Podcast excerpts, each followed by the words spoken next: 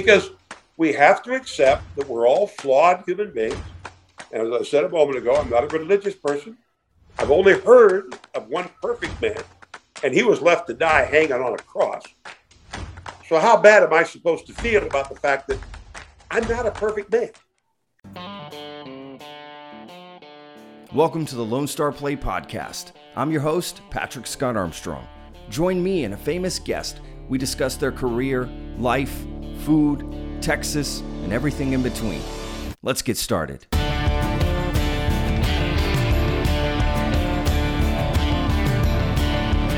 Hi, guys, and welcome to another episode of the Lone Star Plate Podcast. I'm your host, Patrick Scott Armstrong. People always ask, why do you use all three names, Patrick? And I, you know what I say? Mind your business.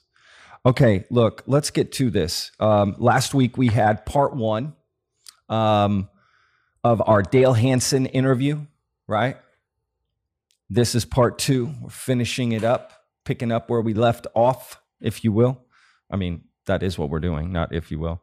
Um, so, you know, amazing first part of the interview. Let's get to the second part today. Really excited again. This was great having the Dale Hansen week. So we're wrapping up. Um, yeah, his retirement, right? 38 years just on Channel 8, almost 50 years, fired from a ton of jobs, you know, given the chance at uh, Channel 8 um, on on sort of a I think he got like a 12 or 13 week trial basis and he made it work. You know, turned it around and made it work and made an awesome career, made a name for himself. And, you know, not to have him on the air anymore in DFW is going to be a loss. That's going to be interesting. I mean, the sports world has changed. Uh, you know, the world has changed and it's going to be uh, a different world without Dale Hansen in it for sure. And um, let me take off my glasses dramatically now we're going to miss him. Okay. If you were listening, you didn't see me take off my glasses dramatically, but it was dramatic. Okay. Just trust me. But um, yeah, going to miss him. Going to miss things like um, his relationship with Jerry Jones and the uh, back and forths they'd get into, right? How about him being president of the Troy Aikman fan club? I guess he can still do that job, but does he retire from that too? Uh, and his awesome relationship with Barry Switzer right? They're old pals. I suggested he start a podcast with them. and obviously, of course, he broke the SMU scandal, right? Massive, gave him national attention. I was honestly um, quite fascinating to hear his answer on that. Um, if he would do that again, what he would do, how that whole story would go differently if it was now. Um, and his Michael Jordan countdown, remember that? Um, got some national exposure for that. And, you know, Michael Jordan would always remember that when he came into town, asking about who's that guy? It's Dale Hansen. And then, of course, his Michael Sam commentary and many other commentaries he did that um, gained him a lot of exposure. And also, I don't want to say outed, but, you know, let people know he wasn't as conservative as they thought. Um, and he was actually more liberal. Uh, it also got him an appearance on Ellen. And as I mentioned in the last podcast, I don't know, is that such a good idea now? Look what, you know, she's in hot water. So um, thought that was kind of funny, right? Uh, but, you know, it gave him national exposure and it should have. He's an amazing person. He stands for a lot of things I stand for personally. I know a lot of people are going to miss him, and I'm excited to see what he does next because I know he'll just be sitting around going, I could do a podcast. And my hope is you know, maybe he chooses a woman, right? He can pay her less. Okay, let's be real. Uh, just kidding. Okay, I made that joke. Okay, be mad at me. It's just a joke. I don't think women should be paid less. That's the irony. Of course, we should all get paid on our merits alone. That's it. What you bring to the table. That's what you get paid on. And if you're a woman, well, not as much as a man. All right. Just kidding. Okay. My mom is going to kill me. All right. Listen, guys, part two of the Dale Hansen interview, finishing up. Epic podcast again. So, look, before we get to that, here's a quick word from our sponsor, Texas Real Food. We'll be right back.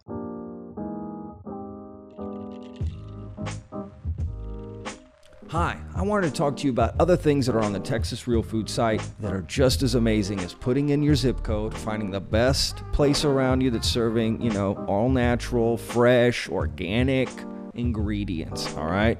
there's resources on there reviews, blogs, articles, and most importantly, Texas real food recipes. So you can find things on there that really aren't on any other site. I promise you that. And stuff that's pretty standard, but we give it a twist, right? That's the chef way. Something familiar with a twist. So we've got, for instance, cinnamon spiced hot cross buns. You can also find a great Texas strawberry cheesecake recipe. Just amazing stuff. So please check it out at texasrealfood.com. All right, back to the show.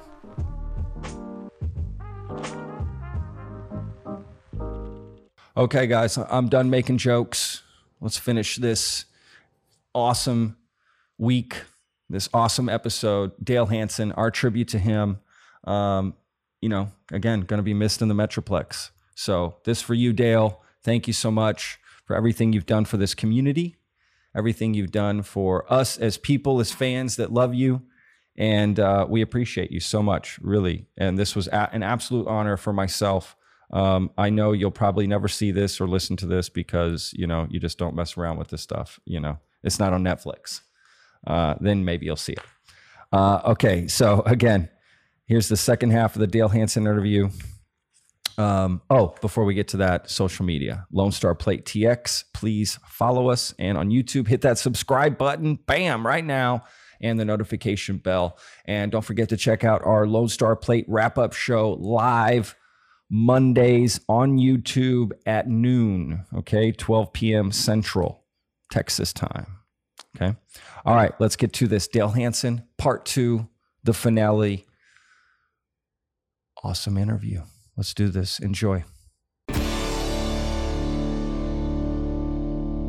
One of the reasons I was not involved in politics for so long is because I, I do think, in so many ways, it's just a ridiculous game that they all play to amuse themselves. And uh, uh, there's just something wrong when a guy goes to Congress, makes 180,000 or 200,000 bucks a year, has to maintain two residences, and one of them in D.C., the yeah. highest costing city in America, maybe. That's a good point. And then they leave Congress after five, six, eight years, and they're multimillionaires.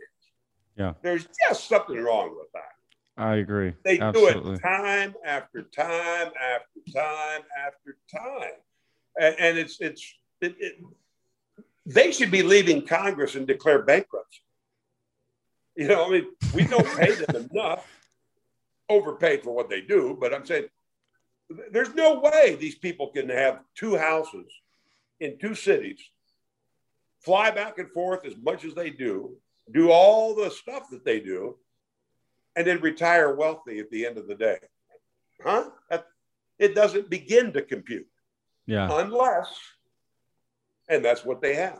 They've got their yeah. little loopholes, and oh, the donations can yeah. go to my account. And, mm-hmm. uh, I mean, the system's broken. I mean, it's incredibly broken. And um, just like money in the news, we got to take money out of the politics the same way. It's the same. I wish you would. I mean, I, yeah.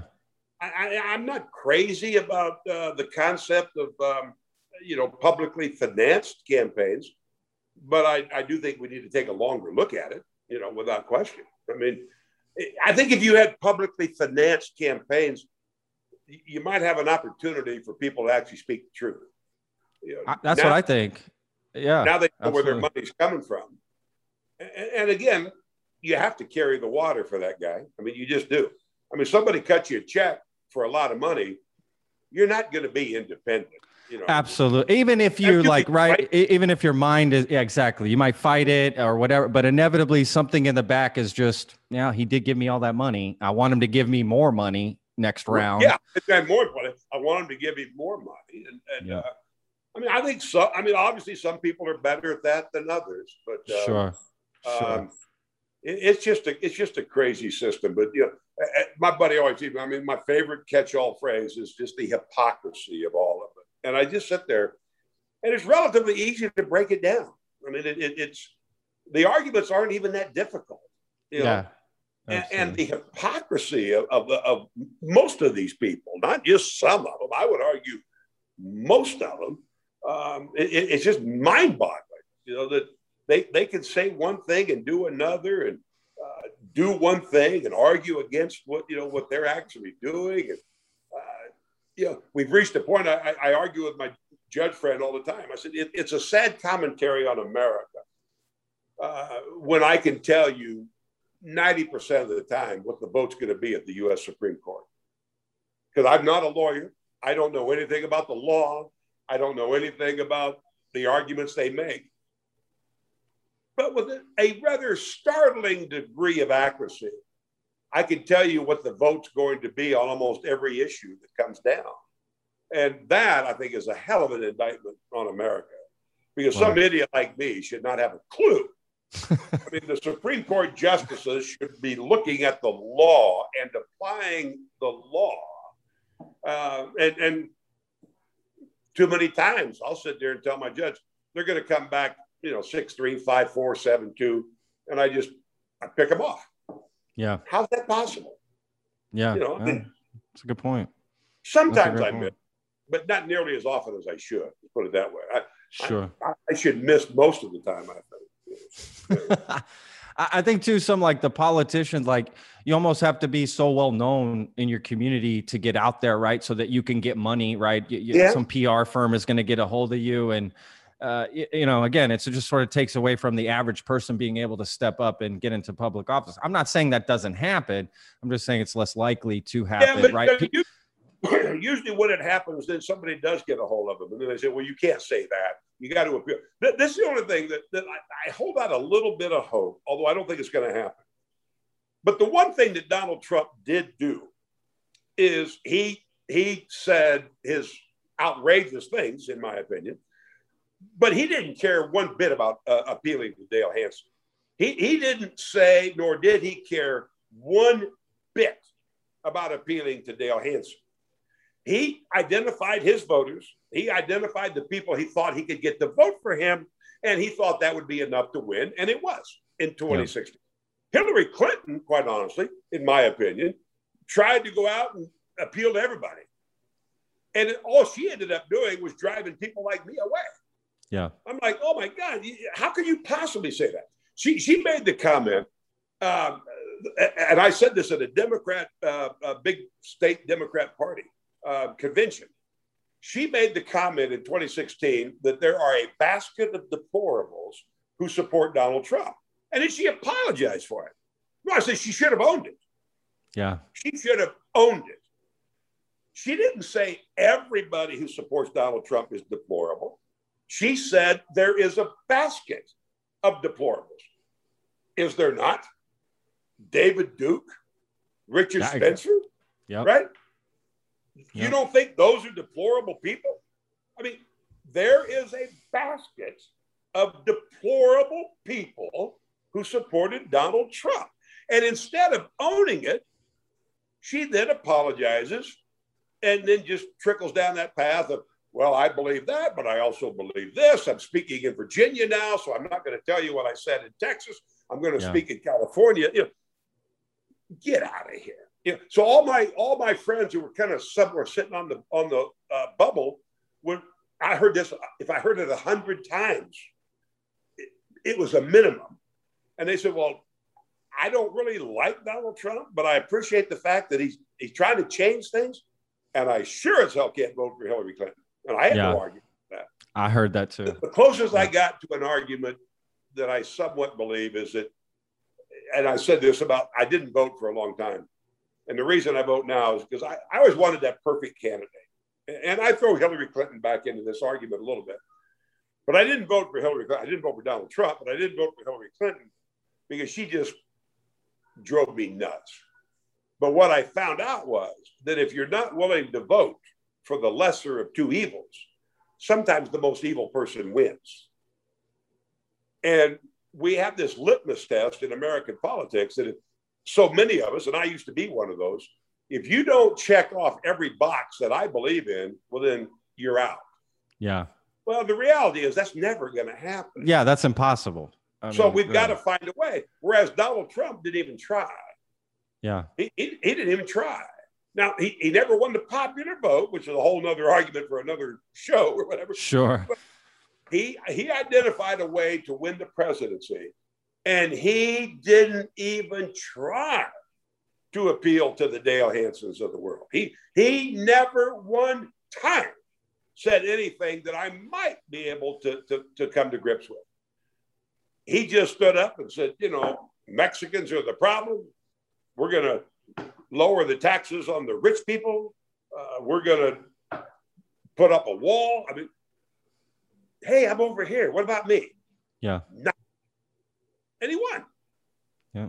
And he won. And I and I still think if he hadn't screwed up the pandemic, he probably would have won again. Not, not absolutely. The, not the popular vote. Yeah. the way the system works in America. Sure. I, I, think if he if he hadn't screwed up the pandemic, and not even the lack of a response to the pandemic, but the way he he, he spoke about it. Yeah. And got caught lying about it so many times. Then he started losing some of those swing voters in Michigan, Arizona, sure. Georgia, Pennsylvania, etc. Those people would have stuck with him if he'd had yeah. a common decency response to the pandemic. He'd still be president. He'd still be spilling that bile all over uh, our airwaves. And uh, we got lucky in that regard. So I'm somewhat anxious to see if there's a Democrat willing to pick up that mantle. I doubt it. Uh, I mean, I, I think Joe Biden, obviously, he's he's all over the map trying to appeal to, as he says, everybody. Yeah, again, I, sure. I, I, would love to see bipartisanship. I think it's I think it's dead now. Maybe it'll come back. But Biden plays that political game. I mean, he's a professional, been doing it for what, 50 years or something. Yeah. Yep. I, I just think if a Democrat, I, I'd be anxious to see if a Democrat could just stand up and say, this is the way it is. This is what we're going to do. Sorry that you don't see it that way, but you're out. Could they win? I think they could win the popular vote, but could they carry enough of those states, you know, that have the electoral votes swinging disproportionately toward the Republican Party? Yeah, maybe not. But um, yeah, uh, I, would like to see. I'd like to see a Democrat give it a try one time. You know, absolutely shoot from the hip. really, you know, yeah. Democrats very good at being the conciliatory.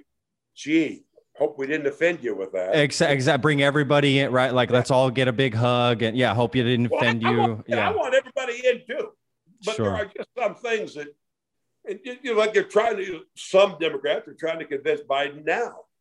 Hey, I want everybody in the tent too but we can't get them. So quit trying. Let, us give that argument up and let's go forward with what we know the majority of the American people want. I and agree. Let's, just, let's, let's go. Let, let, let's yeah. quit. Let's quit trying to appeal to everybody. You know, there, there was a radio station in Dallas several years ago. A buddy of mine was the program director. Came into my favorite little bar. We're having a drink, and he's, he's just going nuts because some guy in New York City was now telling him it was a country station we want to play like a, a, a, like a rap song, an urban song, um, like once every quarter hour. We want to appeal to the urban hip black audience. Really? So you're going to play Toby Keith and Tanya Tucker and Willie Nelson and oh, here's Kanye West. yeah. and I, excuse me. Yeah. And exactly what happened, of course no one who really likes rap music or whatever is going to sit there and go, well, I'd love to hear another horses for, or beer for my horses by Toby Keith because I know there's a rap song coming, right? Sure. Nor is the country audience going to sit there and go, well, I don't really like this rap song, but I'll wait because they're going to get Willie Nelson back on here in a moment. Yeah. And it just drove everybody away. I mean, it's the stupidest concept ever. And it's, it's somewhat unfortunate for the American electorate but but this was a great business model for Fox. Fox went on the air years ago and said, "We don't care about Dale Hansen and his ilk one iota. We are going to just tell this story, and we're sticking to it." Well, then here comes MSNBC. CNN, I still think CNN tries to straddle the line a little bit, a little bit, not as much as they used to, certainly. Yeah. And everybody just chooses up sides. Everybody just chooses up sides. And Fox says it one way, no matter what. MSNBC says it another way, no matter what. CNN does the same. I would argue most of the time, but but not always. I, I don't think they're as blatantly uh, biased liberal as, as, some people think they are. But I'll give you one example: is I'm watching the election in, in 2020. Yeah, and, and I thought this was fascinating. Wolf Blitzer, in particular, on CNN, every race was from the Democrat point of view. And I watched him for hours on it. And he goes, This this is a great win for the Democrats. They, they weren't expecting to win this race. This is great. Oh, oh this, this was a bit of a shocker for the Democrats. Uh, the Republican has won. The Democrats were expecting to win this. And I thought, okay, I'm going to switch over and watch Brett Baier, who prides himself on being an objective journalist. He's not quite as objective as he thinks he is, but he's, he's not bad. He's not bad, in my opinion. And believe it or not, he was just back and forth, you know. Oh, this is a big win for the Republicans. They didn't think they'd win. Oh, this is really good for the Democrats. They, and I went back over to CNN and nope, nope.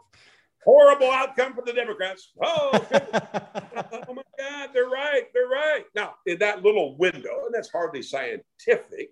Sure. But I think without question, Brett Baier did a much better job. Um, was was a more, a more fair portrayal. And if you remember, Fox was the first station to declare Arizona for Biden. That's right. Now yep. they had people backing up. Sure. You know, they had people trying to shoot it down even for a while. Yeah. On the station itself, like the com yeah, the commentators yeah. uh, themselves. And then they eventually, yeah. the guy who made the brilliant call, they pushed him out. Yeah. Hey, we can't have guys who are that good on our station. We, we can't have those guys. I mean, this guy should have been given a bonus. I agree. Right? I mean, yeah. he had it figured out. And, and I'm like, oh my gosh. And I kept going back to MSNBC and CNN. No, we can't call it. Fox has called it for Biden. I think Fox got some respect from liberals from that. Right? I mean, it was I'm, like, oh, hey, look at this. Yeah. I mean, I, and again, if I'm the viewer, I want I want the facts. I want the facts exactly. You know, yeah. and and yet, and again, I think it's it's smart to be careful, obviously. But this guy obviously felt like he knew what he was doing, and he did. They should have been singing this guy's praises. It would have been an opportunity for them to say, "Hey, we know." They could even say, "We know you don't like that, but we are the, the, the news station. We are the people that's going to give you the facts. I'd have made a hell of a pro- promotional campaign around it. Instead, they ran from it. Yeah. You know, they tried yeah. to get people to apologize for it. Uh, yeah. They had reporters questioning it every step of the way. Yeah. You know, while MSNBC and CNN were sitting over there going, "Oh, gee, I don't know. We can't. We can't figure it out. Can't figure it out."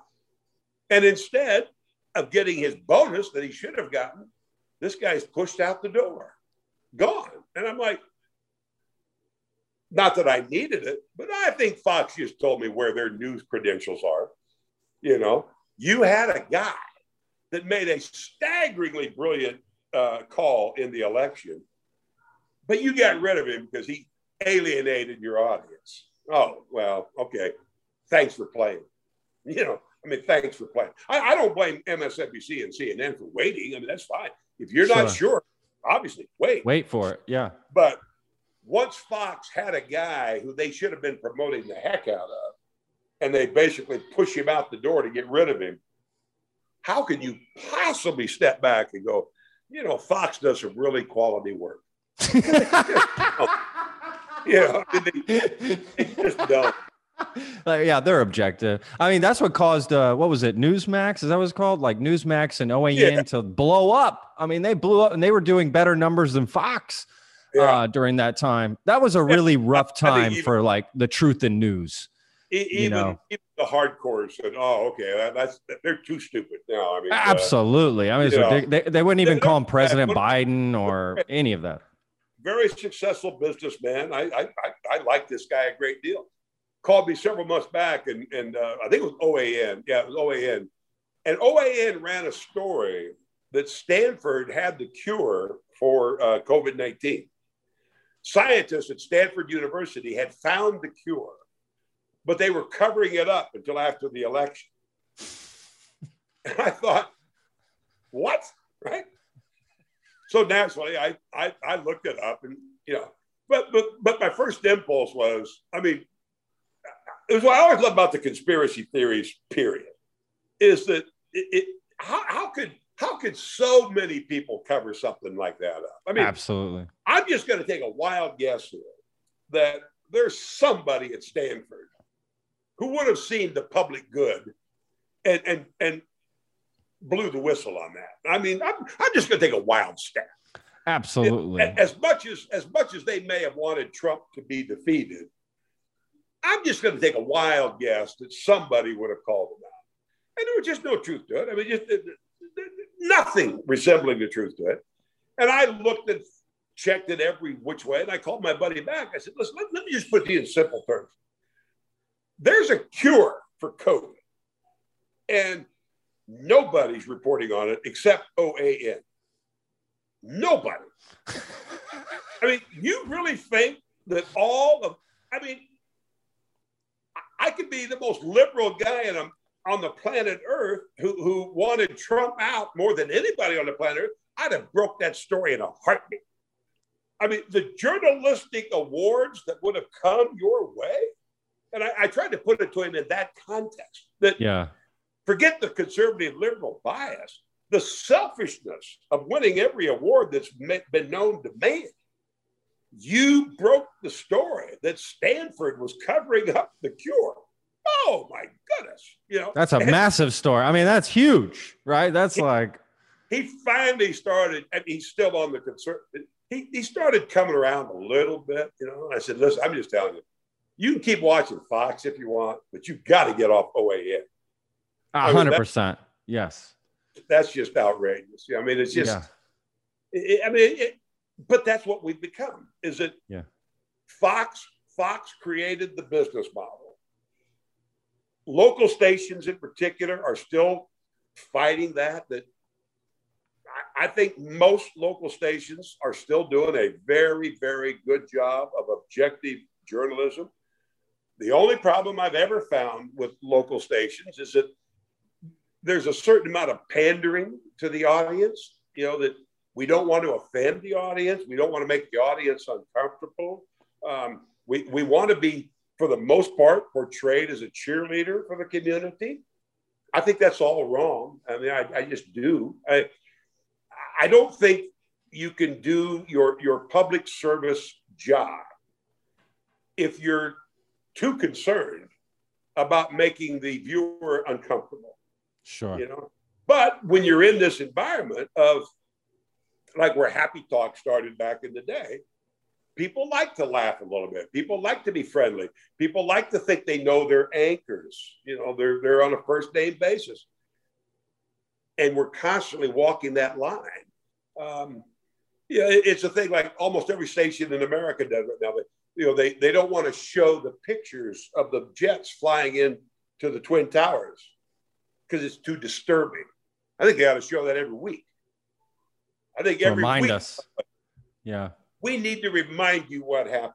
We need to remind you why we're checking your shoes at the airport or whatever. Sure. Yeah. I, what do you mean it's too uncomfortable? I mean, I, I, don't understand the concept.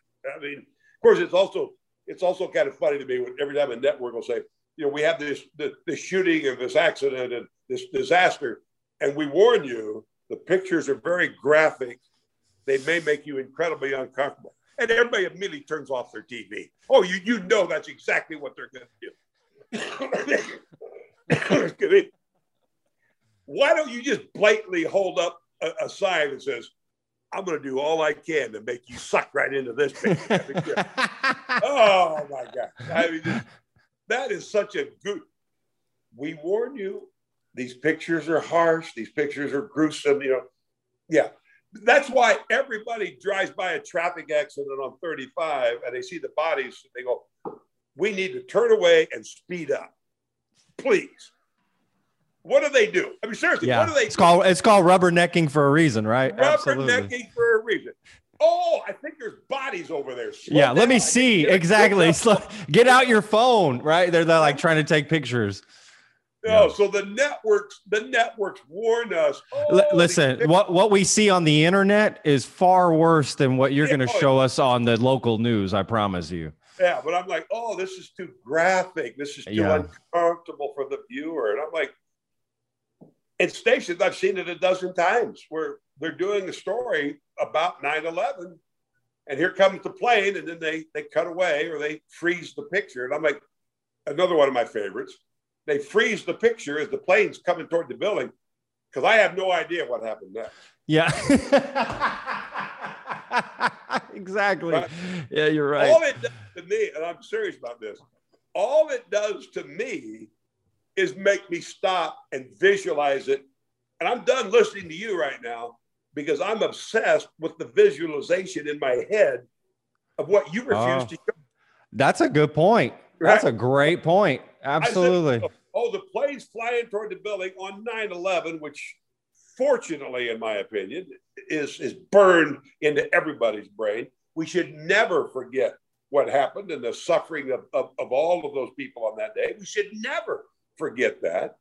I mean, it- it's like watching a World War II movie and they show the Japanese attacking Pearl Harbor, but but we stop it before they drop the bombs. You're know, right. You Absolutely. know, or, or Steven Spielberg's uh, uh, Tom, uh, Tom Hanks movie, Searching for Private Ryan. I mean, rushing the beaches of Normandy and oh my gosh, the, the horrific nature of that. No, that should be shown in every classroom in America and say, Yeah. this is what a generation of Americans did. This was Yeah. the sacrifice that a generation was willing to make.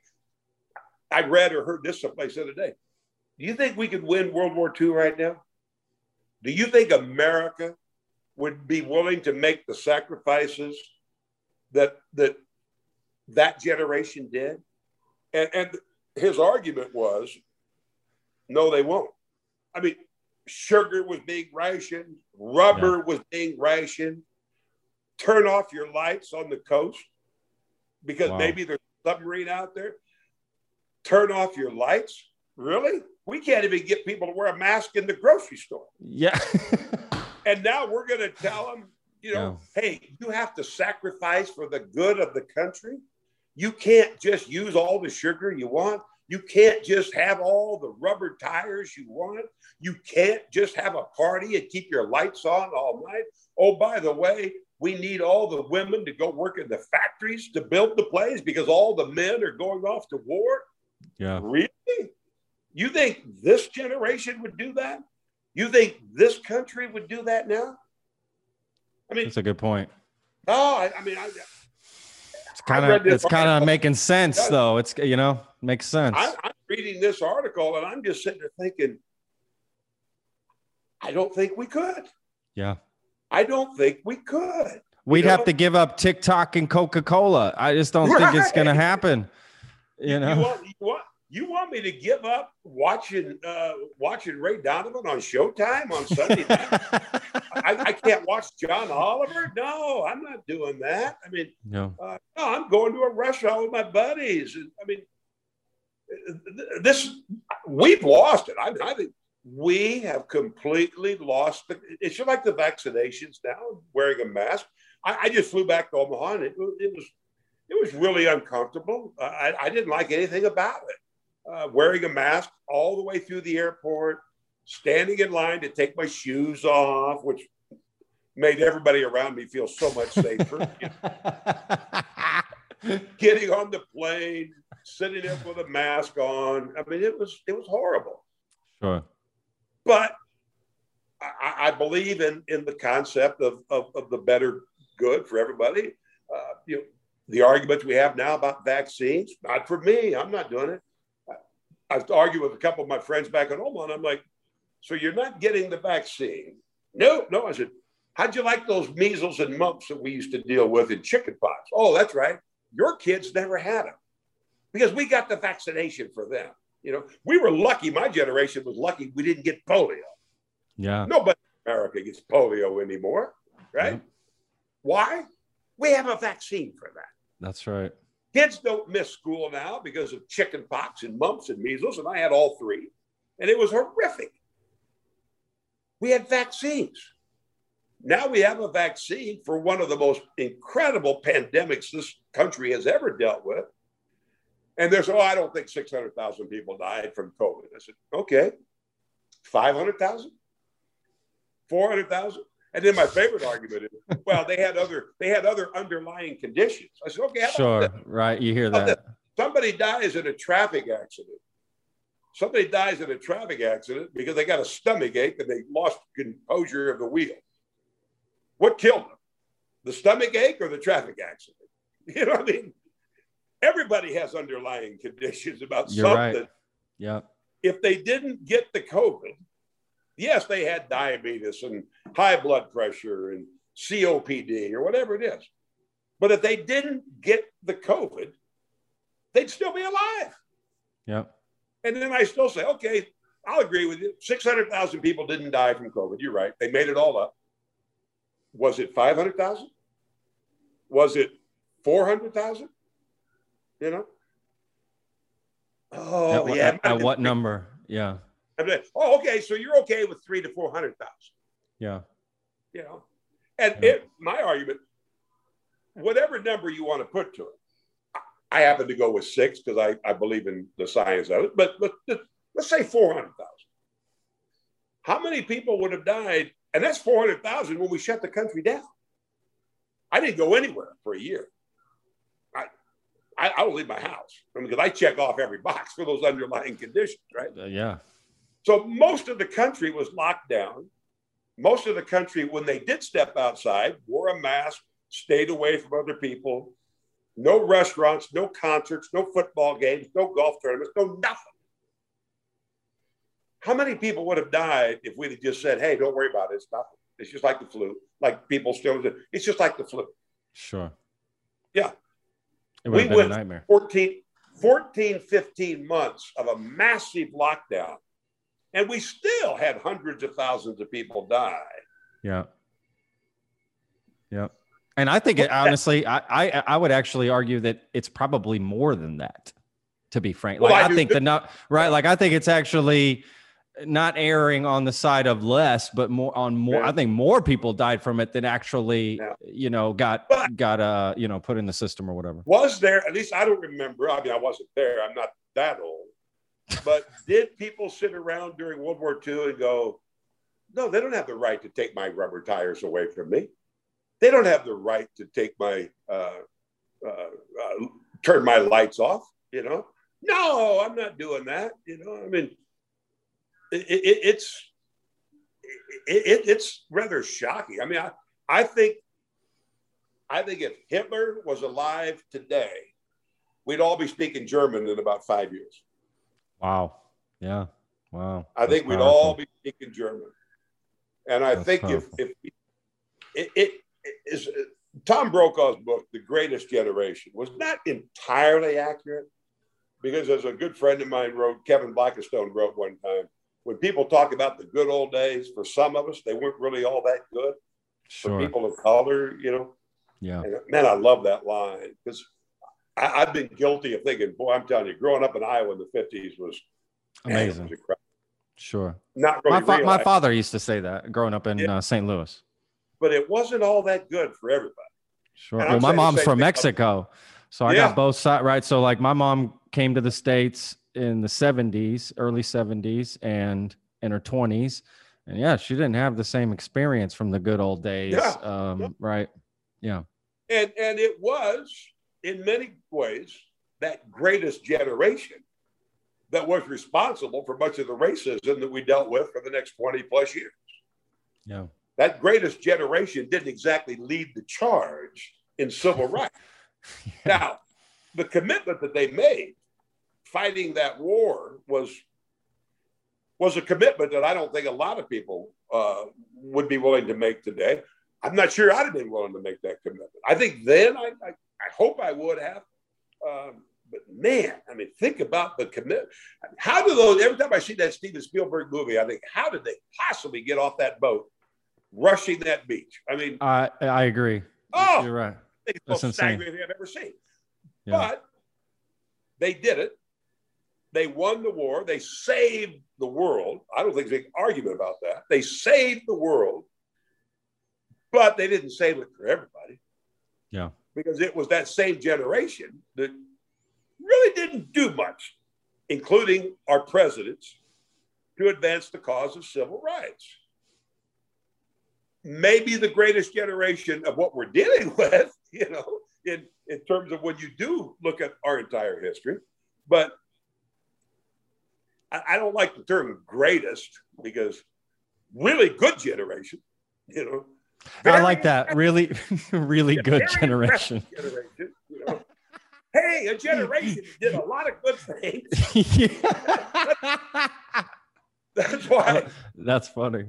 That's why I mean I, I do I, I, I try to I, I, try to look at life that that that yeah that you know everybody wants everything now and and I, I if I was on the other side of a lot of these issues I'd I'd be that same guy. But all I've ever said to anybody, um, even even when I look at the last four years, I was here in '73, Nixon and all that nonsense. I I, I was here during the race riots. I, you know, I, have read about World War II. You know, uh, the Great Depression, uh, the Civil War. I mean, our history is littered with massive problems, massive faults of, of, of our own making many times. We shouldn't run away from that, like the argument about studying critical race uh, theories and critical race history. People need to understand. They, they, we, we don't have to hide from that. We, we are a flawed people. Sure. As everybody is. Everybody is. And we need to embrace that, identify it, and see how we can make it better. I mean, it's and history. It's what it's what happened, right? Like ever get better by ignoring the problems. Exactly. The, and and so when people then they go, well, you know, yeah, those people they won the war, but they were bad for civil rights. Stop it. You know, uh, the bottom line to me is simply this: Is this country better in, in so many ways than it was in, in my youth in the '60s? Absolutely. Gay 100%. Rights, Absolutely. Yeah, gay rights, civil rights. No, it's not good. Not remotely perfect. But would you like to go back to 1963? Yeah. Would you like to be reminded what it was like in 1963? And and you what what was the line? You know, the, the, the arc of justice bends, you know, toward justice, or you know. But it's it's you got to keep tugging on it. You got to keep yeah. pushing on it. You got to keep twisting it. It doesn't just straighten itself out. It, just, it just doesn't. And it comes in layers, right? Generation after generation just keeps layering the acceptance. keep building on it. I mean, again, yeah, we build on it. Yeah. If if I was that person, well, if I was gay or black or or even Mexican today, no, that's not that's not a good enough answer for me. I mean, I understand that, and I'm not saying that should be the answer, but I'm saying I at least try to find a little bit of the hope in that my generation pulled it forward. Sure. We, we we dragged it forward. I mean uh, you know, they, I, can remember when, when, Bill Cosby, we talked about a moment ago, you know, Bill Cosby became the first black lead in a television show. Yeah, it, that was massive, right? In the 80s, right? You're right. Yeah, huge deal. Yeah. Uh, then here comes Diahann Carroll, and she's like the best dressed nurse in the history of, of hospitals, you know, on her show. And, and now, you know, every show has a, you know, Bill Maher had a, I thought, a, a funny line. It was like, he talked about there, they're going to have like a gay network. He goes, I, I think we already do. You know, I mean, every network, I mean, every show, you know, now now they're doing the interracial thing. I mean, every commercial is black guy, white woman, white woman, black guy, I mean, uh, black woman, white guy. I mean, every commercial. Well, there was none of that. Yeah. None of that. Just from the 90s, like j- even just from the 90s, from how I grew up, yeah, like just, right. just seeing that change to now, it is a hundred percent different. Uh, I, I, do. I find it fun. They, they were arguing today about you know the, when they had the Friends reunion. They said, well, they couldn't make that show now. Yeah, you know, like, I, I read something about that. You know, I mean, it's Seinfeld. You know, and I'm sitting there and they show no, and then you watch all these sitcoms, and it's uh, you know it's it's the gay guy, the lesbian woman who's trying to adopt a child, uh, the, the Mexican, the Chinese, the Asians, um, you know, the white guy. Where is that? Where is that? I mean, I'd like to see it. I'm, I'm, I'm okay with it. But I said, where is that? You know, I, I go to a thousand dinner parties a year. I host dinner parties for all different kinds of people, all you know. But even then, I, I host this thing for the Black Tie Dinner. It's a, a, a big gay organization in Dallas, and and I'll have uh, you know six people, you know, gay, lesbian, whatever. But we don't have any Asians. We don't. I mean, okay, we forgot that particular group on that particular day. And I'm sitting there, so I watch all these sitcoms, and they're all sitting around, and it's just the most diverse group of people I've ever seen. And I'm going, yeah, that's nice. I, that's, that's, but where the hell is it? Sure, you know, so I, see, I see what you mean. Can't do Seinfeld again because he didn't have enough black friends. Yeah. You don't think there's you don't think there's three or four young people in New York City that kind of hang around with themselves? You don't think there's like six friends in New York City with friends that they just kind of live in that apartment building by themselves? Yeah. Now, unfortunate, yeah, maybe, but but real, you know, real. But now, real, if, exactly, real. Yeah, if you're telling me that when you're doing the show Friends, there's a sign on the door, no people of color allowed. Okay, you know, now we've got to, you know Asians need not apply. Okay. Yeah. We, I mean, come on. It's just it's almost too inclusive. Uh, you know, it's almost too like like let's say for instance right so my mom's mexican i grew up you know i'm half mexican okay blah blah blah the problem that i see with uh, let's say mexican um, you know when i was a kid okay you want to see yourself represented on the big screen small yeah. screen whatever right musically yeah. okay you know it was less then and way more now for sure but the, here's the issue that starts to happen is it's like anytime a Mexican story has to come out, it has to be so Mexican, right? It has to be about the border. It has to be about immigration. It has to, it's like, what, dude, we, that's not all we deal with. You know what I mean? It's like we live normal lives like everybody else too. Like what the hell, you know, if it's a black story, right? It's, it's gotta be about slavery or something. It's like, it's kind of tiring. It gets tiring to be frank. But see, and here's the flip side of this, and I've always, I, have always loved this argument. We do that to all the minority groups, but nobody ever does it to the white guys. That's so true. Example of this. I mean, we, we, white people paint Mexicans, uh, uh, blacks, Asians, whatever. We paint them all with the same brush. White guys never do it. You know, uh, one Muslim guy shoots up a, a club in Orlando, Muslim problem. Yeah. Black guy shoots up a street corner, black problem. Mexican guy shoots up a, you know, white guy blows up the federal building in Oklahoma City. Nah, he's just a nut. Yeah, he's a mental mental issue. Yeah. Timothy McVeigh is just a nut. White guy kills 59 people in Vegas with a sniper rifle. Ah, crazy old man. Just a, just a crazy old man.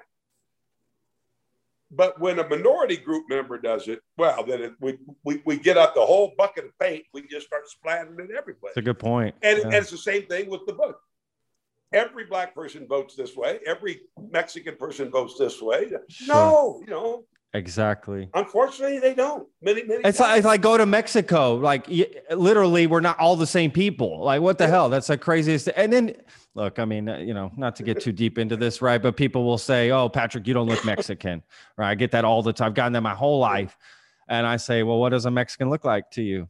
I don't understand what that means. That's like saying you don't look American. What does that mean? America is all different shapes, colors, sizes. Same with Mexico. Same with every country.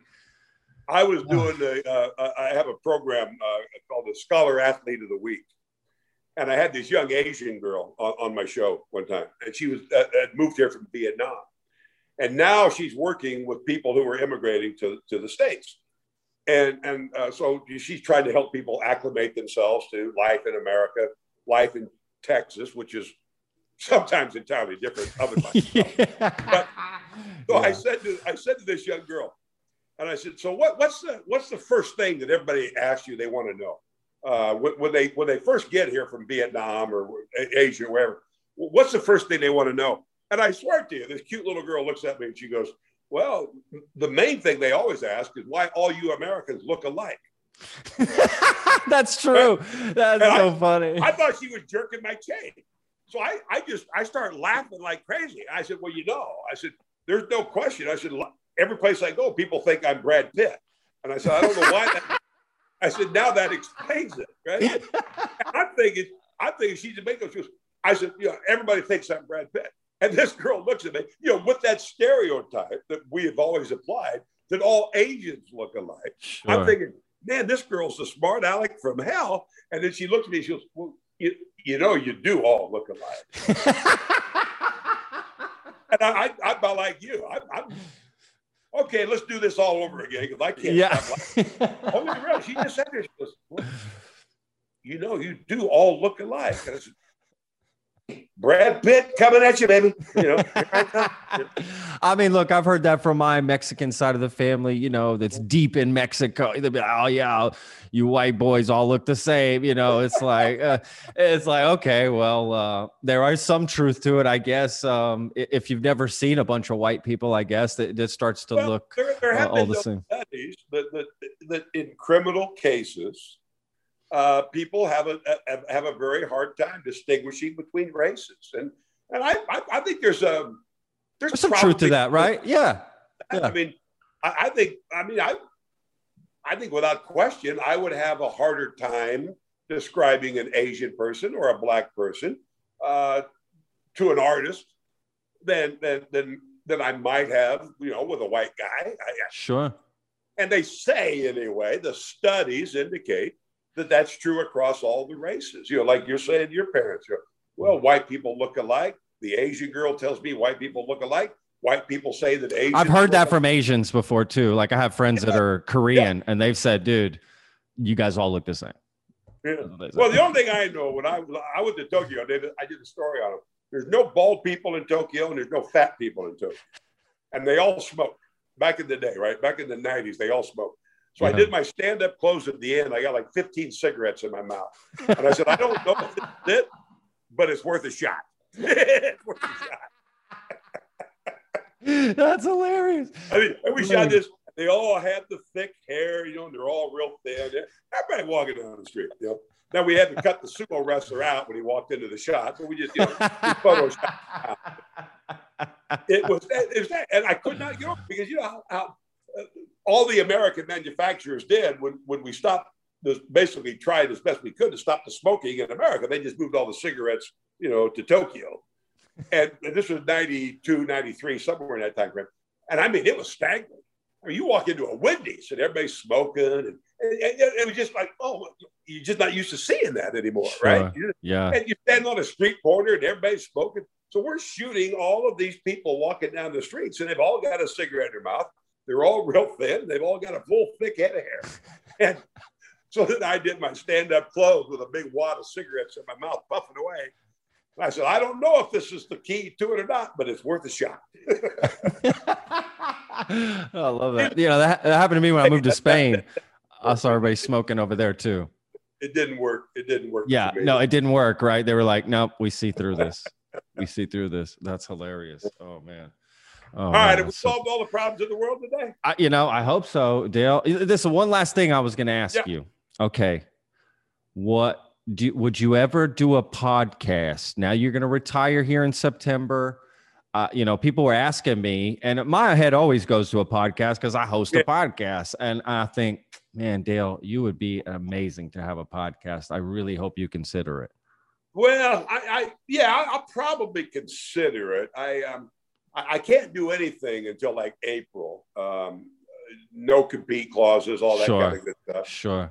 And I don't think, quite honestly, that I'm going to want to do anything until April. I um, Yeah, you need a break. You need time for Yeah. you. You know. Yes.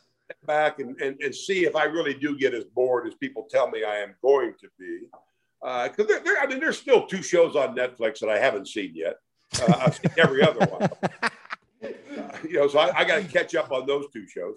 But you know, I don't know. I mean, I, I just I, I, I'm gonna I'm gonna consider all of that kind of stuff. Um, the, the only thing that I find intriguing is when people say, "Well, you need to get this radio show, you need to get this podcast on a regular basis," you know, whatever. I said, "Well, if I really wanted to um, to, to go to work and, and to maintain the schedule, I'd, I'd stay where I'm at."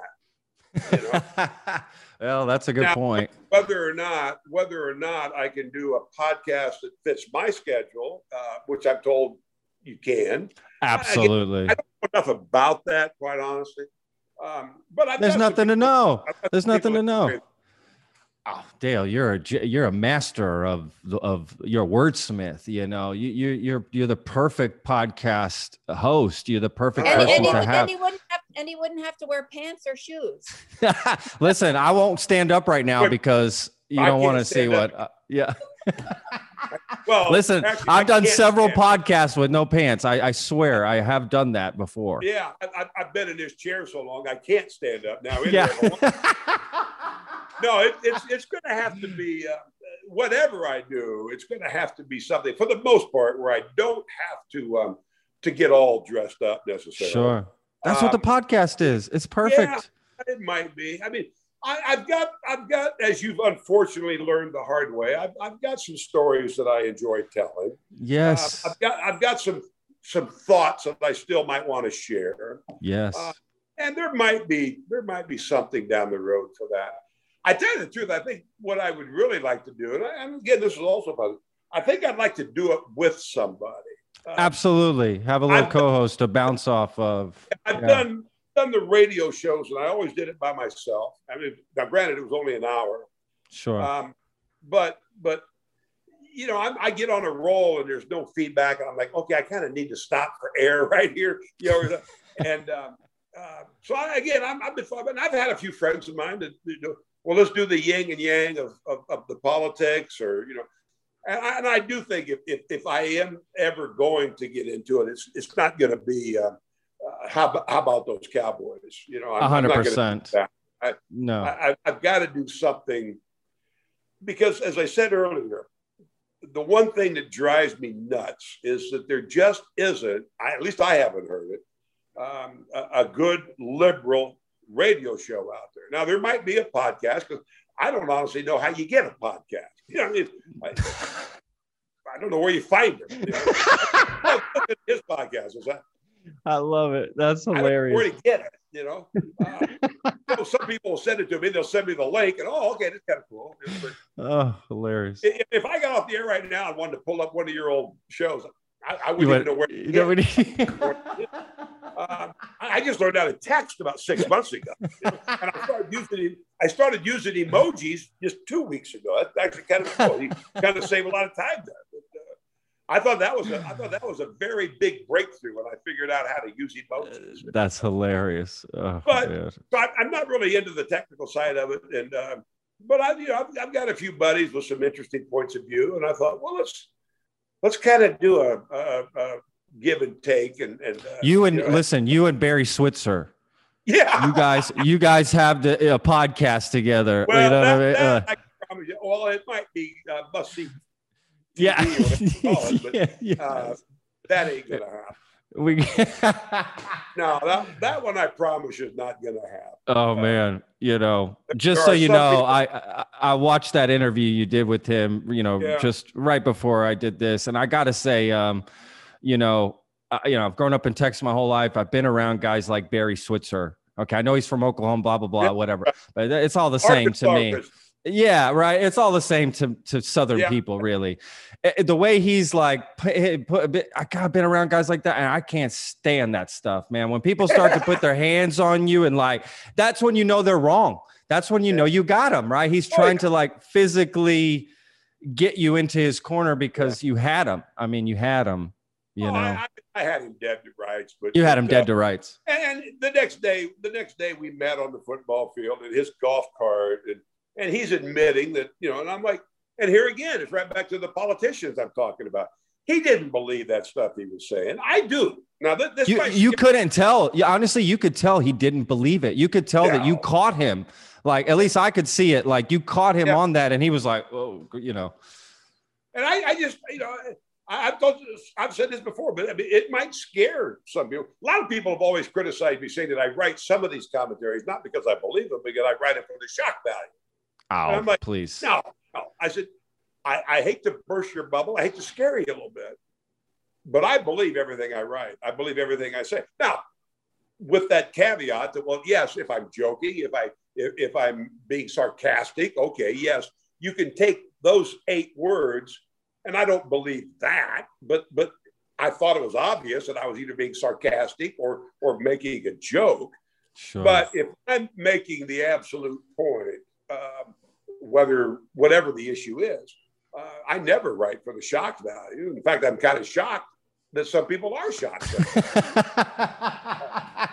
I've said a lot of things that I think are just well, that just seems like common sense to me. I mean, that's just honestly in, in Texas, in Dallas, you taking that stance is actually, you know, yeah. I, I did quite, quite risky. I was incredibly proud of this, and I had a big fight with a lot of people. Um, but I wrote a I wrote a piece about the building of the wall, and as I said in that piece, what would Jesus do? And, and I'm not a I'm not a religious person, but but I do believe in the teachings. I, I do believe in the the premise. Um, hundred percent. you know, Totally. but my argument was, what would Jesus do? And, and that was why I said, I said one of the reasons that I'm not as religious anymore as I used to be is because I don't like a lot of the people who say they are. When you hear the Robert Jeffress Dallas and some of these other evangelical rich preachers, Sure. I mean, it's disgusting to me. I mean, you really think Jesus would fly around in a private jet? Now, granted, he could fly if he wanted to. I yeah. you know, I mean, but he wasn't wearing three thousand dollars suits. I mean, Absolutely. One of the last. If Jesus knocked on their front door, they'd shoot him through the glass. Yeah.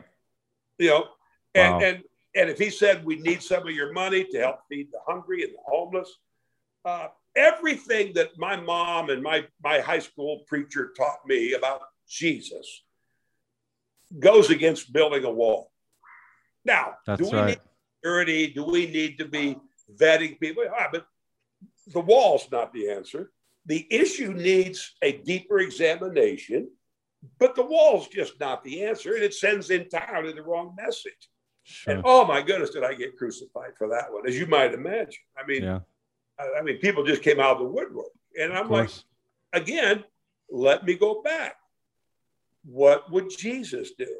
Would he tell the hungry and the homeless who are running from the drug cartels and the violence of their communities to, to find work and provide a better environment for their families to turn around and go back? Is that what Jesus would do?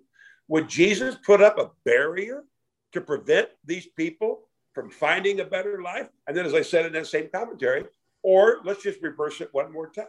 What if the United States of America was the worst of Latin America?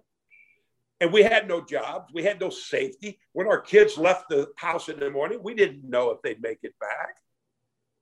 But if we could just get to Canada, then everything would be so much better in Canada. There would be jobs, there would be safety, there would be schools, there would be education, and there would be safety for our children. But we got to the border and a Canadian mounted police told us to turn around. We can't come in. Now you could apply, and eight to 10 years down the road, we'll let you know. Yeah. How many of you would turn around? And I Yeah. then, not a one of you, not a single one of you would turn around at the Canadian border if they told us we couldn't come in, if the United States of America was the worst of Latin America. Sure. So how do we do it to them? Now, we need to address the issue. We need to find a better answer. But the answer cannot be and should not be you're not welcome. Stay home. Yeah. That's It's it's sort right. of the it's sort of the better you than me attitude. You know, it's sort of well, you keep it over there, better you than me. Like I don't want you bringing Yeah. that, you know, We, uh, we, we know that we're comfortable as best we can be. We know that we, we're blessed to have been born in the United States. I mean, I, I, I mean, I make no bones about that. I mean, I, I'm a white man in America. I'm, I'm, I'm, I'm about halfway through the race before they even fire the gun. I mean, I got about a 40 yard head start in a 60 yard race before they even shoot the gun because I'm a white man in America. But if I wasn't, and I needed to get to uh, get rid of this horrible country that I'm stuck in, and I could make my way into Canada, there's nobody at the Royal Mounted Police is going to convince me to turn around. absolutely. Un- under no circumstances. I would sneak into the forest outside Toronto. I would then acclimate myself into the city.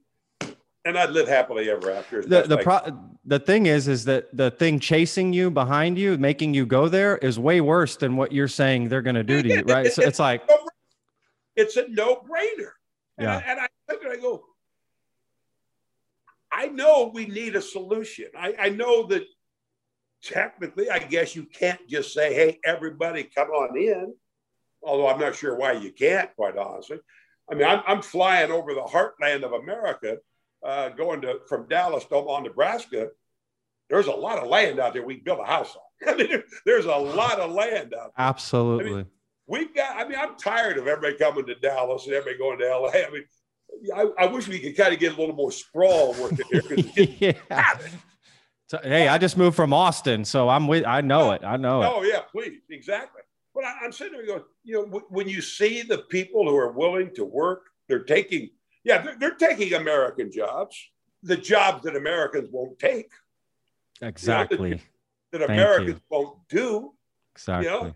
it, it, it that's almost criminal that well yeah you can come in and pick our vegetables and and and you know put put our roofs back on our house and, but Americans won't do it. The, the, the whitest guy in America was on 60 Minutes several years ago. Was a dairy farmer in Wisconsin. And he said, I, I'd love to hire the American worker. Uh, a, they won't take the job of cleaning out a dairy barn because I've done it, won't ever do it again. And if I did, milk would be about $22 a gallon. Exactly. The pay. You know, yeah. Yeah. I'm not saying you bring them in just to clean out barns, but if you're willing to work and you're willing to, to raise your family, Then we got work for you, right? It's like, yeah, come on. I, yeah, Yeah. I agree. There's I agree. absolutely there's absolutely a place for you. There's absolutely a place uh, in my country for you. You know, Sure. and uh, uh, I, I just I just wish that people could understand that, and, and instead of just choosing up these hard, rigid sides, that let's find the middle ground. Let, let's find the compromise. Let's let's let's find the accommodation. Um, this buddy of mine in, in, uh, at my reunion said to me, uh, uh, "You might be uh, the first liberal I've seen uh, with half a brain." and I looked at him. I swear to God, and I thought this was really good because it was quick. And I said, "And you might be the first conservative I've met with half a heart." Wow. That I do think there's an argument to be made that some liberals lead with their heart Sure. and they really don't use their brain sometimes to think it all the way through. I can see that. But I also believe, I also believe that too many conservatives don't have a heart. I, I totally see your point. Yeah. They're happy, they're successful, they know their kids are taken care of. Everybody else who didn't make it, not their Not, problem. not my problem. Exactly. No. Not my problem. my fault. Well, yeah, actually, many times it is. You know, Yeah. I mean, many, many times it is. White America, in particular, has created so many roadblocks, so many roadblocks for people of color. Are they capable of hurdling them? Yes, they are. Yes. Are Yes. they are they capable of getting over those hurdles and succeeding? Absolutely. Sure. But it's like that that that old bit that I saw one time was where everybody lined up on the goal line. They said, okay, if you have your family makes hundred thousand dollars a year, take two steps forward. If your mother and father are both home, take another step forward. If, if you had a college education, you know, and, and then by the end, you know, okay, all the white kids are standing on the 35 yard line and you know the other guys are 10, 5, you know, going. And now we're going to start the race. yeah I, I, this final thought if I may, and I've said this so many times, but it's true. I, I'm the only, I am the only guy in America who could have done what I've done. Not because I'm special, not because I'm talented, but because I'm white. There is not a black guy in America who could be fired from eight jobs and get hired at one of the very best local TV stations in the country. Now, could they do what I do? Could they perform the way I deliver my sports? Of course they could. Could they write the things I write? Absolutely they could. but they would never be given the opportunity. Never. Somehow, some way, I was able to overcome the fact that I have been fired from eight of the 11 jobs I've had in my life. And the other two that I quit, I quit under very difficult circumstances. we were fighting pretty good as I walked out the door. Yeah. now, the last one that I'm quitting now, I'm trying to go out as quietly and as gracefully as I can. but I've always used this argument as my as my driving mantra about how I believe about all of these issues, especially about race. Sure. With the history that I have, I should have never gotten into Dallas, Texas. And I definitely should have not gotten in the front door at WFAA in Dallas. But I did. I did. I don't know how, why, but I did. So when people say to me, well, you just work harder, no, I don't. You know, I, I think I might have at one time, but but I haven't for a long time. And I'm just saying it's just an obvious hurdle that sure. was not in front of me, Yeah. not in front that I know for a fact is in front of so many others. You know, the, the simple argument about this, there there are stations all over America that have, you know, a, a white male anchor, a white female anchor, a white weathercaster, and a white sportscaster. There, there, there's stations all over America to do that.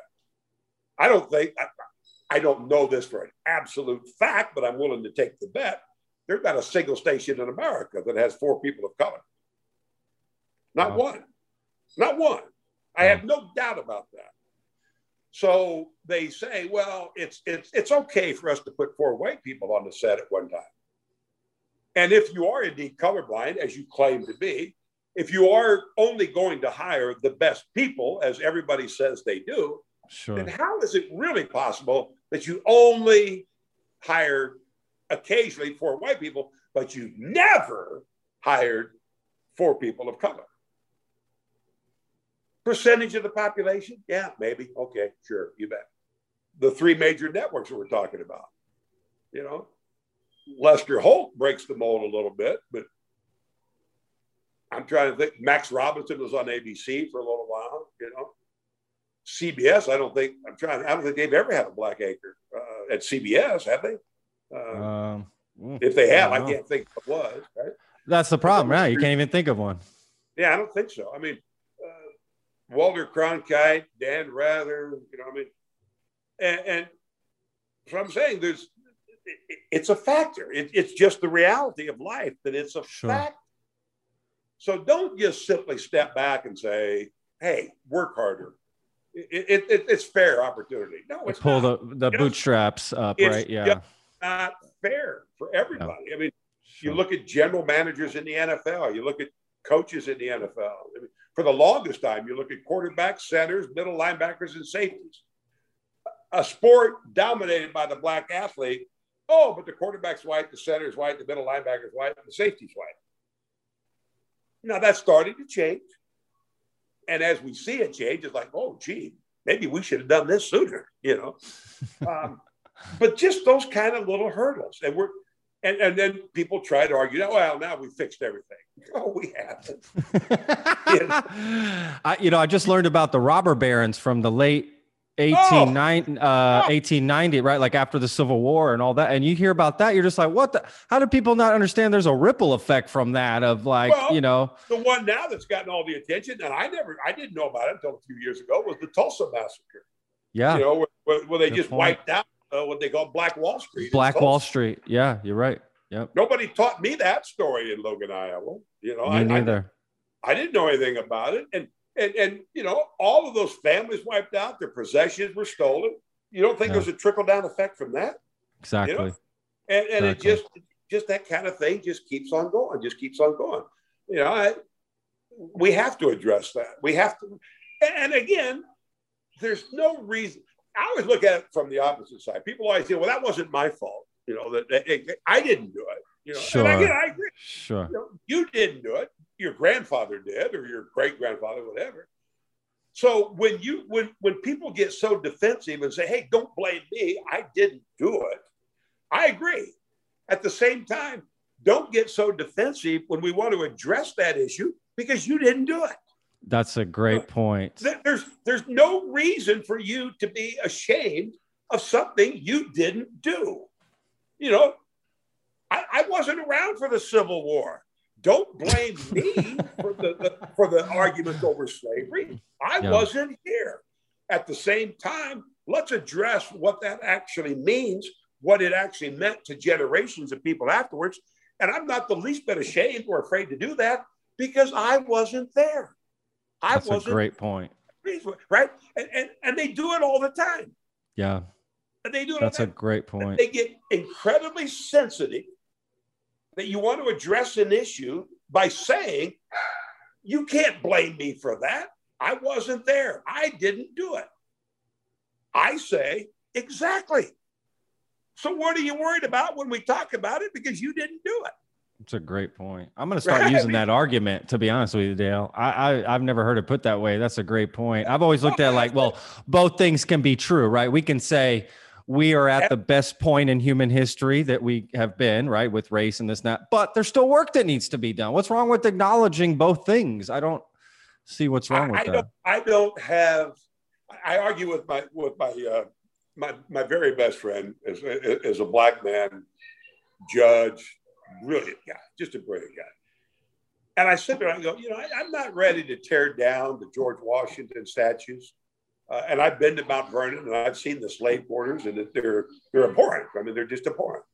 Um, Thomas Jefferson, you know, I think he did some decent things, um, did some horrible things, right? And, and I, I try to, in my world, I said, okay, you know, it's, it's part of this evolutionary process. I mean, if you grow up with everybody you know owns slaves, yeah, there's a chance that you probably own one too. Of course. Uh, should they have known better? Of course, of course. But I go then the next step. I go, how about this one?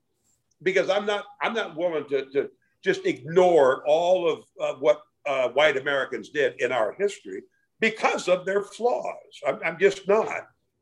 And and I use this example of what if we decide as a society, for example, and this is an extreme example, I grant you, but what if what if we decide 50 years from today that hunting animals for sport just for the thrill of the kill, is really as disgusting as some of us think it is. Yeah. That you go kill an elephant, you go kill a zebra, you go kill a bear just because you can. Just to have the picture with it.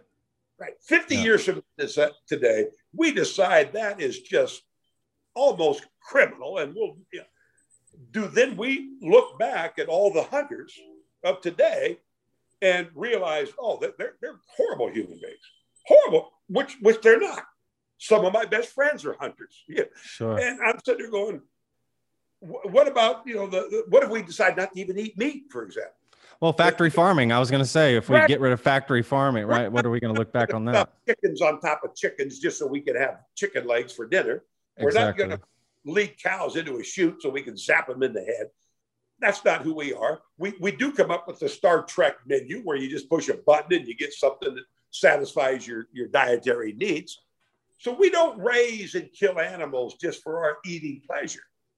Do we then look back 50 years or whatever it is and decide that people who ate chicken and people who ate beef are disgusting human beings and should not be ever honored in our society again? Yeah. And you point. get into climate change, which I think is going to be a real issue someday.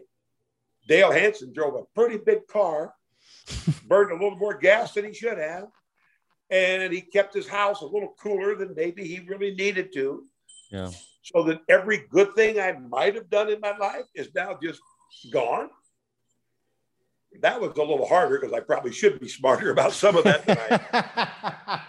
but I'm just saying, I, I think we're, we're caught up in this oh, let's let's let's dig up the quote that they said when they were 16 years old and they were 17 in college, and 40 years later we're considering this person, but 40 years ago they did this, you know. Yeah. yeah. And I'm like, man, we cannot continue to live in that world. We just can't because we have to accept that we're all flawed human beings. And as I said a moment ago, I'm not a religious person. I've only heard of one perfect man, and he was left to die hanging on a cross. So, how bad am I supposed to feel about the fact that I'm not a perfect man? But when you start cherry picking these different things that somebody says or does and refuse to accept that we all make mistakes, we're all flawed, and let's look at it from the environment that they were in at the time. Yeah. Should some of those people have known better? Yeah, you tend to think so. But I at least understand why they didn't. Sure. You know? Oh, I, I know factory farming's bad, but what am I actively doing to stop it? Right. Yeah. Like, am I out like, you know, letting the animals loose out of the thing? Right. So, same sort of thing back then with slavery. Yeah. Like, you know, I, yeah. I mean, I get it. I mean, I, I got a, I got a, a, a, one of my very best friends that I work with is a big hunter. I mean, I, I, I just don't understand it. I mean, I, don't understand it. Yeah. But I'm not doing anything about it. Me You know, neither. I mean- yeah. I got friends that are hunters I too. Yeah. He wants to hunt, uh, you know, uh, and, and he doesn't hunt. I mean, uh, some of it for food, you know, but, you know, it's not 1822 anymore. You know, it's, it's Yeah. 2122, you know. We don't have to go kill a rabbit just so we can have some stew on Friday. And, you know, oh, that's hilarious. but the big game hunting just kind of, you know, and again, I I understand the the argument that well, it's conservation. You got to cull the herd, and I'm like, "Ah, I'm pretty sure those deer wouldn't mind being that crowded. you know, yes. Yes. But, Yeah. Hey, I know we've got too many of us hanging around the neighborhood, but yeah, you don't need to call us out here. We're fine. you know, now, there might be. I, I always love the bottom line. It was like, you know, Jerry Seinfeld's great line to me. I, mean, I thought it was hilarious. He said, "You can't call hunting a sport because half the people don't, half the players don't know they're in the game." That's a great point. That's right. Oh, it- it- that- that's what if you if you if half the if half the participants don't know they're in the game, you can't call it a sport. You know, That's a great of point. mine, or I should say, almost a, a, a former buddy of mine, spends an entire off year, whatever you call the, the hunting season, and, and he has a, a deer feeder, right? So these deer become trained to come up to the deer feeder. And then deer season opens up. Maria's gonna vacuum. Okay. The, the, yeah, I've got to go here pretty quick. By the No way. worries, Dale. Absolutely. But the deer season opens up and he sits up in a tree and he shoots them as they're eating. Wow, big white hunter, you know. So incredibly impressive that you trained a hungry animal knowing that there's food at this feeder so that three weeks out of the year, or whatever it is, you can sit in a tree and shoot. How could you possibly call that a sport? I Now- agree. he, he eats the deer, I think, most times and gets some food out of it, whatever. But I'm like, I, I just I just prefer to go buy it. That's I, I just do. I just do. So, Yeah. No, I hear you, Dale. Right. think I- Anyway, I lost- here, my friend. Yeah, no worries. Uh, there we go. Um, yeah, no, this Yeah. has been this has been another just amazing conversation. I can't tell you how Well, much this I will fill up absolutely. four months of podcast for you now. no, this this is the great thing about podcasting. It just you know the, these long form conversations. I'm all about it. All part, about it. Part does appeal to me, as you could probably tell a little bit. So, uh, yes, yeah, and to me too. Anyway, is- I I love love doing this. I love doing it, and uh, uh, maybe I'll get you on my podcast someday. You can, you Wow, explain- Dale, you can are you kidding me? But see, the only problem is I interview somewhat the way I am interviewed. I ask all the questions, just not. hey, anything with you, I'm in. That, that- so I, I would be it would be an honor. So for pleasure, sure. sir. My pleasure. All right. Well, thank you so much, Dale. Enjoy the rest of uh, your day. I hope uh, tell uh, Maria, I think her name is, uh, apologize. Uh, she couldn't get to the vacuum. No, no, she gets the same check no matter what. It doesn't matter. All right. Take care. All right. my All friend. right, Dale. Thank you again, brother. Bye bye. And now it's time for my favorite part of the show the end credits. This is everyone responsible for making the show happen. Executive producer Sebastian Sauerborn, podcast manager Nevena Ponovich, marketing manager Caroline Grape, video and audio editors Danilo Vojnov and Pavel Sebastianovich, thumbnail designer Marko Vukovic, Social Media Manager, Ursa Rusman. Guest Outreach, Corey Menciez. Designing Image Quotes, Jay Apuya. Social Media Videos, Labri Fernandez. Outreach Support, Yonet Del Mundo. Thank you so much for listening. We'll see you next time. The Lone Star Plate podcast is produced by Texas Real Food. Go to texasrealfood.com and you can search your city for stores, butchers, restaurants, farmers markets, and more who are using fresh, artisanal, organic sources. It's a fun site that brings all natural options all together. I hope you enjoyed this episode. For more information, go to thelonestarplate.com. I'm your host, Patrick Scott Armstrong. Until next time.